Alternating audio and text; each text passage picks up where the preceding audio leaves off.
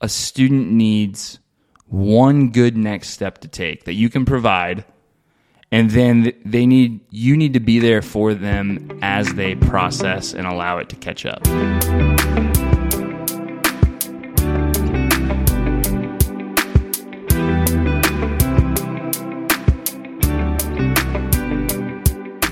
Well, hey, welcome back to the Challengers Podcast, a podcast for the everyday challenges of leading the next generation. It's a podcast for teachers, coaches, parents, really any leader in the life of a kid. And uh, today, I am super excited to have the one, the only Brandon Smith here on the podcast. Hello, thanks for having me. Hey, uh, Brandon, I know you. I just had lunch with you, but I don't know if everybody listening knows you yet because you just came on staff, what, like, how many months ago? It's been five months. Five months feels like forever in a good Yeah. way. To help people know you, what are five things someone should know about you?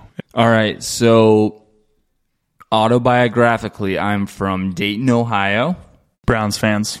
Definitely not Browns fans. Big time Bengals fans, Reds fans. Oh man. Lots of Buckeyes fans, which we probably can agree on with a lot of people from Cleveland. But that's one thing, just where I'm from. Another thing is I am married and I have a I have a son named Nolan. Yeah. Nolan is 14 months old, and my wife, Whitney, actually is from Aurora. So she grew up here. This is home for her. A lady Greenman. That's right. She was a definitely she was a lady Greenman. She was on the um the drum line here. Yeah, she was a drum line. Will she drum at church ever? Uh, you're gonna have to ask Whitney about that. And then she like ran cross country here. She actually she played soccer here. She did all kinds of stuff here in Aurora. She loved growing up in Aurora, which is why why we you know as adults now live here with with our son Nolan. So that's the big thing. Like my favorite thing is that I'm a dad. So that's the second thing about me. A third thing about me is I love. I'm super active. Like I love to be outdoors. I like I like to run, even though I don't look like a runner. Um, I like to work out. I love I love hiking, especially if there's a mountain involved. Love that. You're Yeah. at three. We need two more. You need two more. So I'm a pastor. Does that? What? Yeah, yeah. I'm a pastor. So that that's something. That's being a pastor is not who I am, but it's it's what I do, and I do it because um, I feel that I'm called to do it, and so I love being a pastor. Um, um, so that's a fourth thing, and then a fifth thing is I am a sports fan. So that's a fun thing. I'm not a Browns fan though, so people here at Silver Creek, I'm, they're going to know me as the non-Browns pastor. I'm a Bengals fan through and through. Uh, yeah, so Who Dey? Now, I wanted to camp out. So, you know, the Challengers podcast, it is a resource of Silver Creek Church. And Bryn's been here for five months pastoring here, but you've been pastoring for much longer than that. How long have you been a pastor? Yeah, it's cool going on a podcast like this because um, I was a youth pastor. I worked with the youth at um, another church in the area called Parkside Church. I worked with the youth there from 2013 through 2017.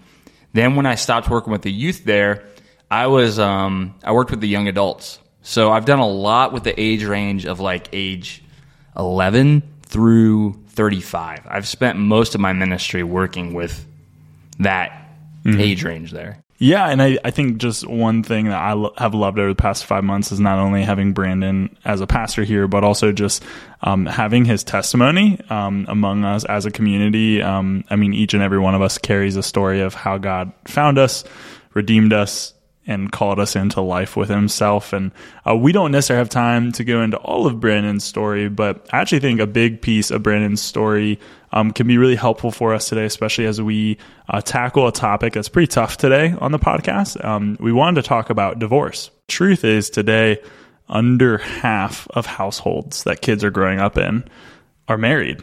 Right? There's a lot of single parents. Um, there's a lot of divorced households, um, or just any other kind of variation of living situations, and that adds up and impacts uh, kids as they're growing and even as they're asking questions about who they are, who God is. Um, and so I wanted to kind of just jump in. Um, Brandon, would you mind just sharing a little bit with us of just how divorce has impacted you in, in your life? this is a little bit autobiographical, but when I was a baby, my parents, my biological parents, were divorced. So I actually don't even know how old I was. I don't know if it was like two months or eight. I, I have no idea. but I just know I was a baby. So I don't remember a time when my parents were married, Yeah. which is um, interesting. But then my mom got remarried to my stepdad, a guy named Doug, and they ended up getting divorced when I was like 10. So I definitely remember that one. That one was tough. Then my mom got remarried again when I was um, a senior in high school. So, and then there's dynamics at play there um, because that could be tough to, you know, move. You know, your mom's getting remarried and things like that at that age. That can be tough. Um, my meanwhile, my dad, my dad had gotten remarried, you know, when I was a few years old or whatever, and um, he also got divorced a second time. So, as a young person trying to process, like, you know, my my parents are divorced now. You know, he's been remarried. He got divorced, and by the way, you know, I had sisters from from that marriage, so you know, uh, sibling dynamics come into play a little bit in that situation as well. Um, and then and then my dad did get remarried, and then he had uh, another child with in his third marriage. So I would say that like looking back on my childhood, like divorce had a lot to do with who I was and how my childhood mm-hmm. went. Like Yep. you can't really explain my childhood without explaining the fact that there was a lot of marriage and divorce that took mm-hmm. place.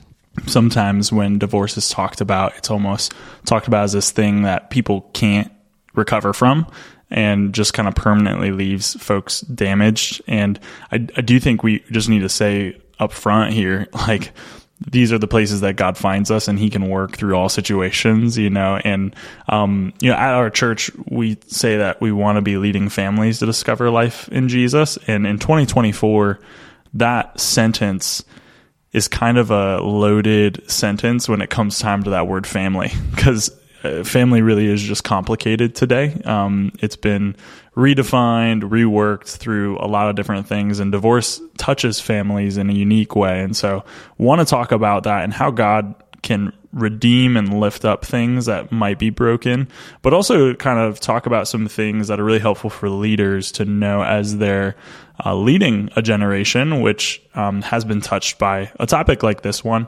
Um, one thing I found really fascinating was, you know, when you look at the marketing of the world around us, like people can't really agree on much. Like they don't know, uh, like most people don't agree on who to vote for, you know, whether pineapple should be on pizza or not. but one thing people do agree on is everyone should find family in some way, shape, or form.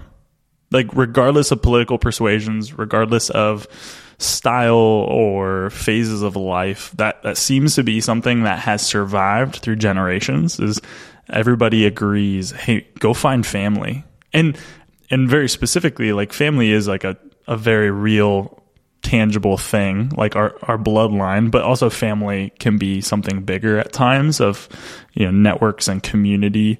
Um, but i just wanted to like maybe camp on the family aspect of this of just for you how did divorce impact your view of what family was? Um, it, for better or worse and just kind of how did that that play out in your life? That's a great question. Um, I want to like just say this too for any anyone who might be listening and you're like impacted by divorce. Maybe like you might be a student, you might be a, a leader, even a parent.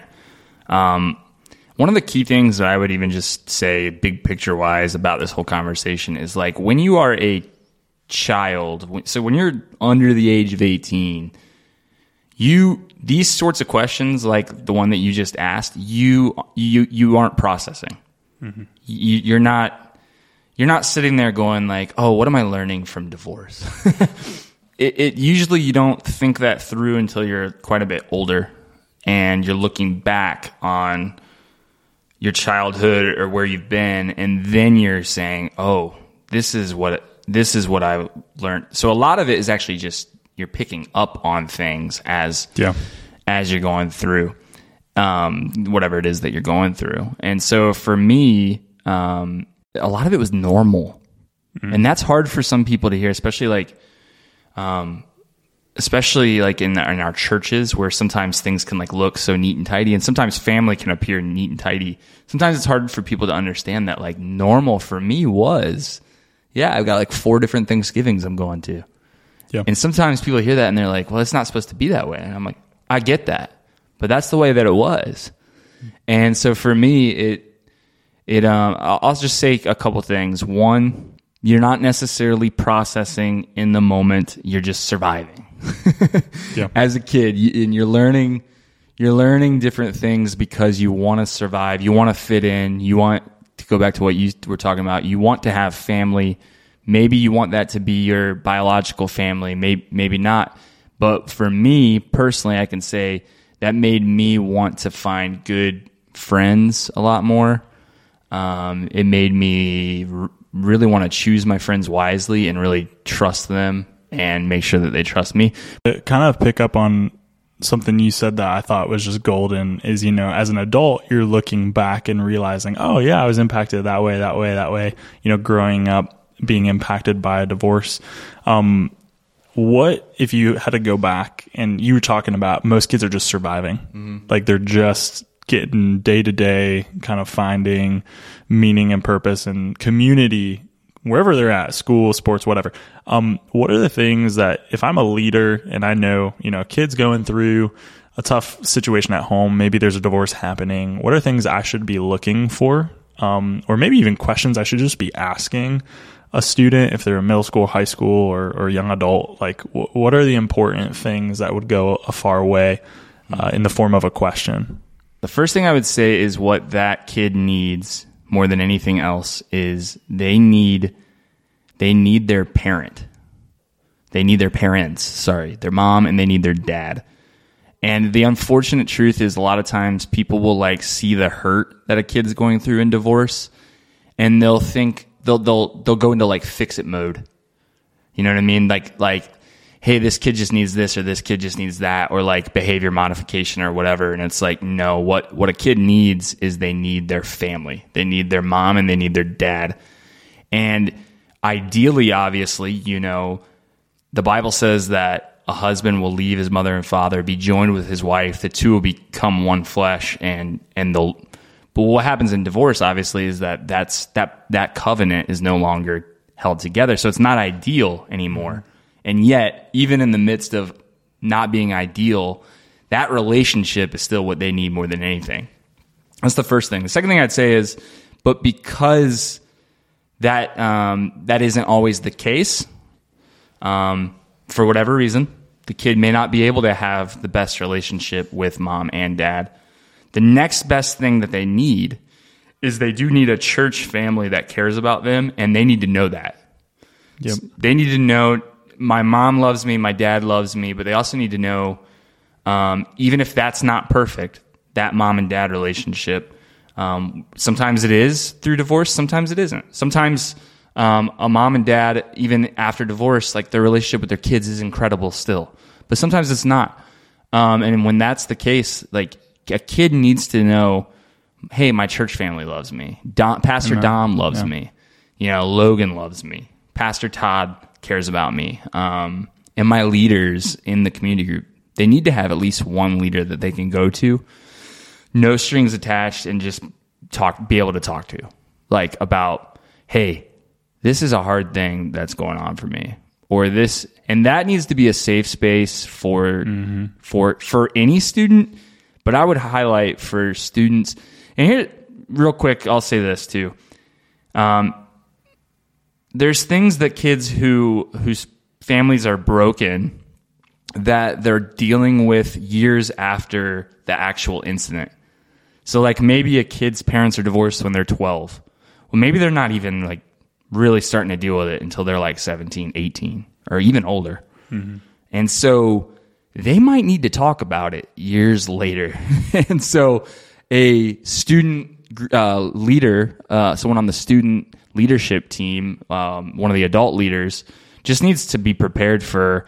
Um, they might need to step in and, and be like that safe space for whoever that student is.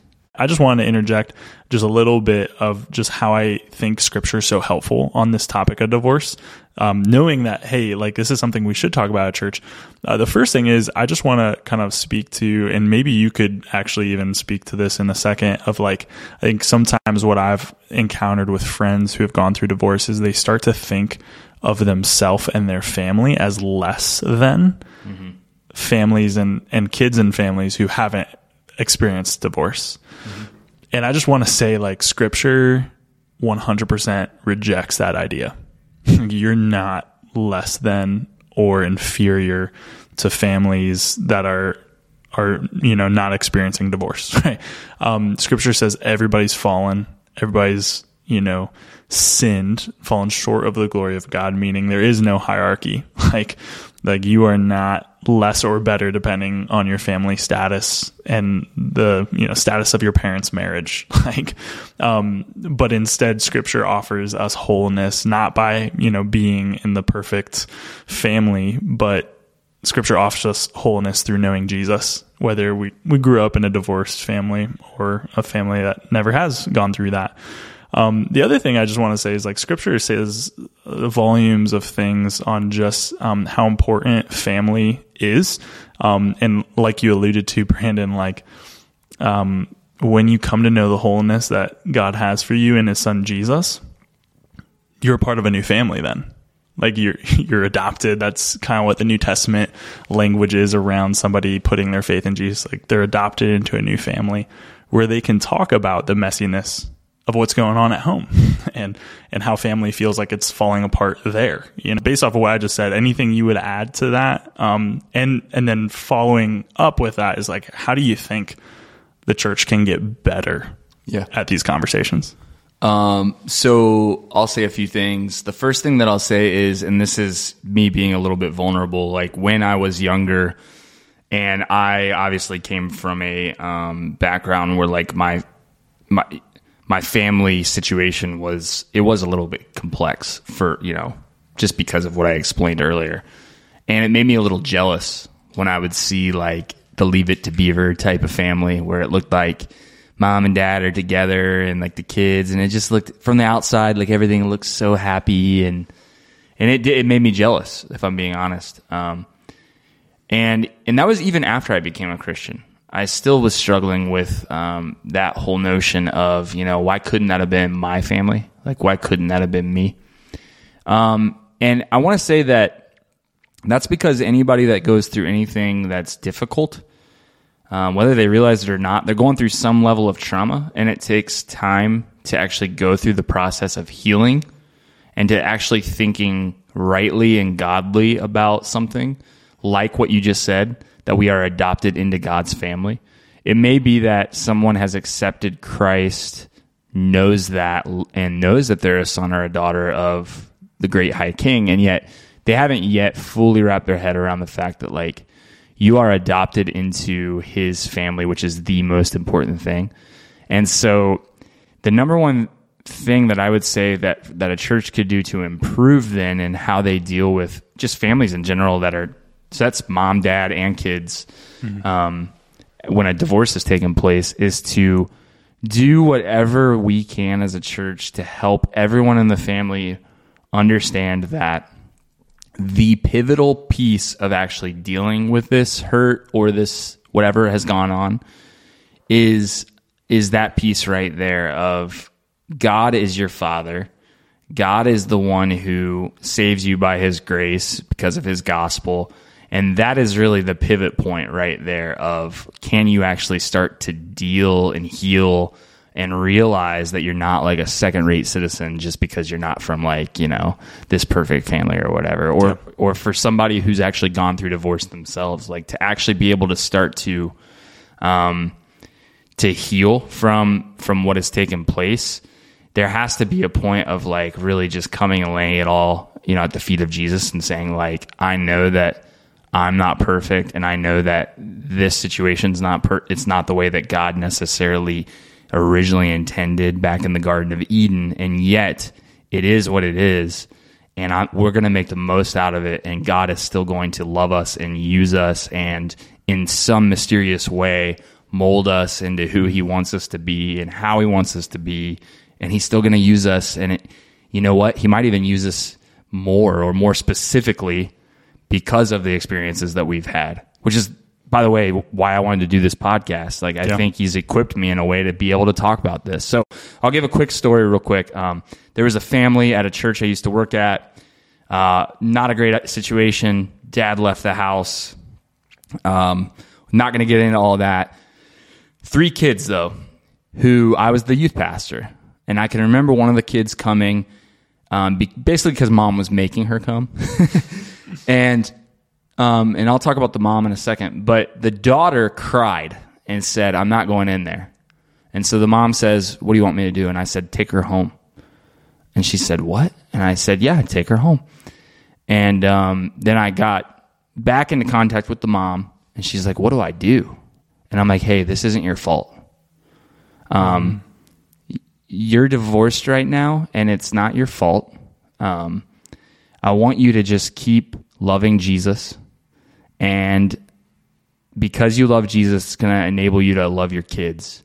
And when your kids come to know Jesus, or when they come to understand the grace that God has for them, um, things are gonna things are gonna start changing. All right, fast forward a few years, one of her other kids ends up becoming saved and gets baptized in front of the entire church.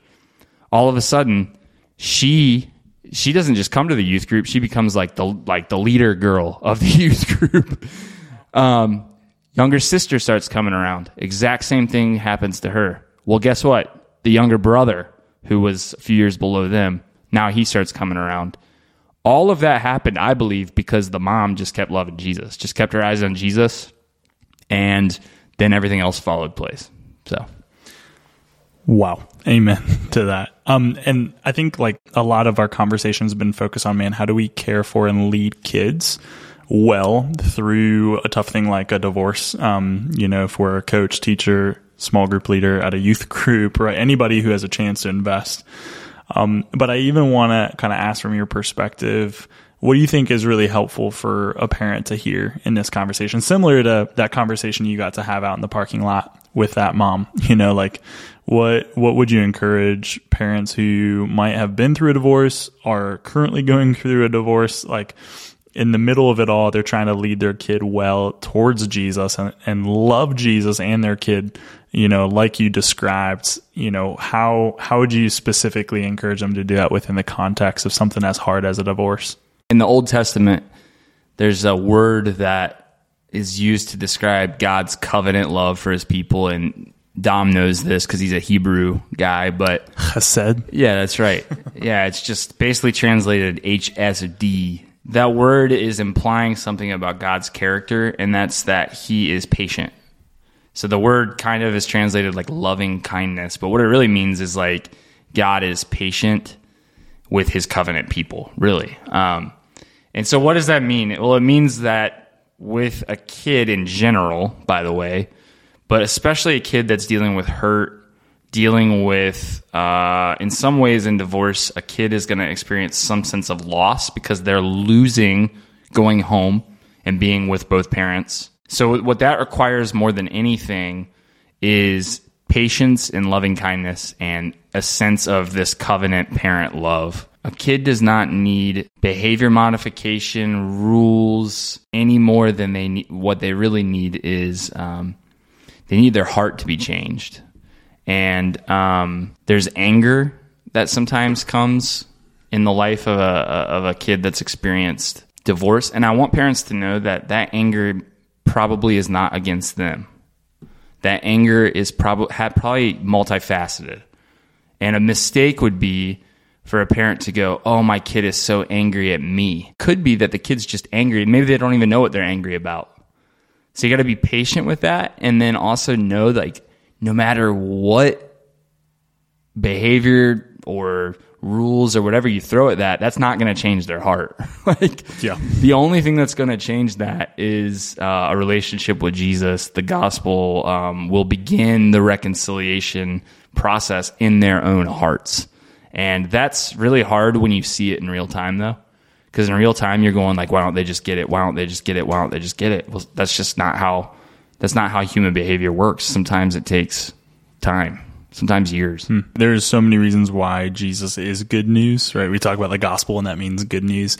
But one of the reasons why specific to this conversation is that Jesus proves to us that um, things can be resurrected.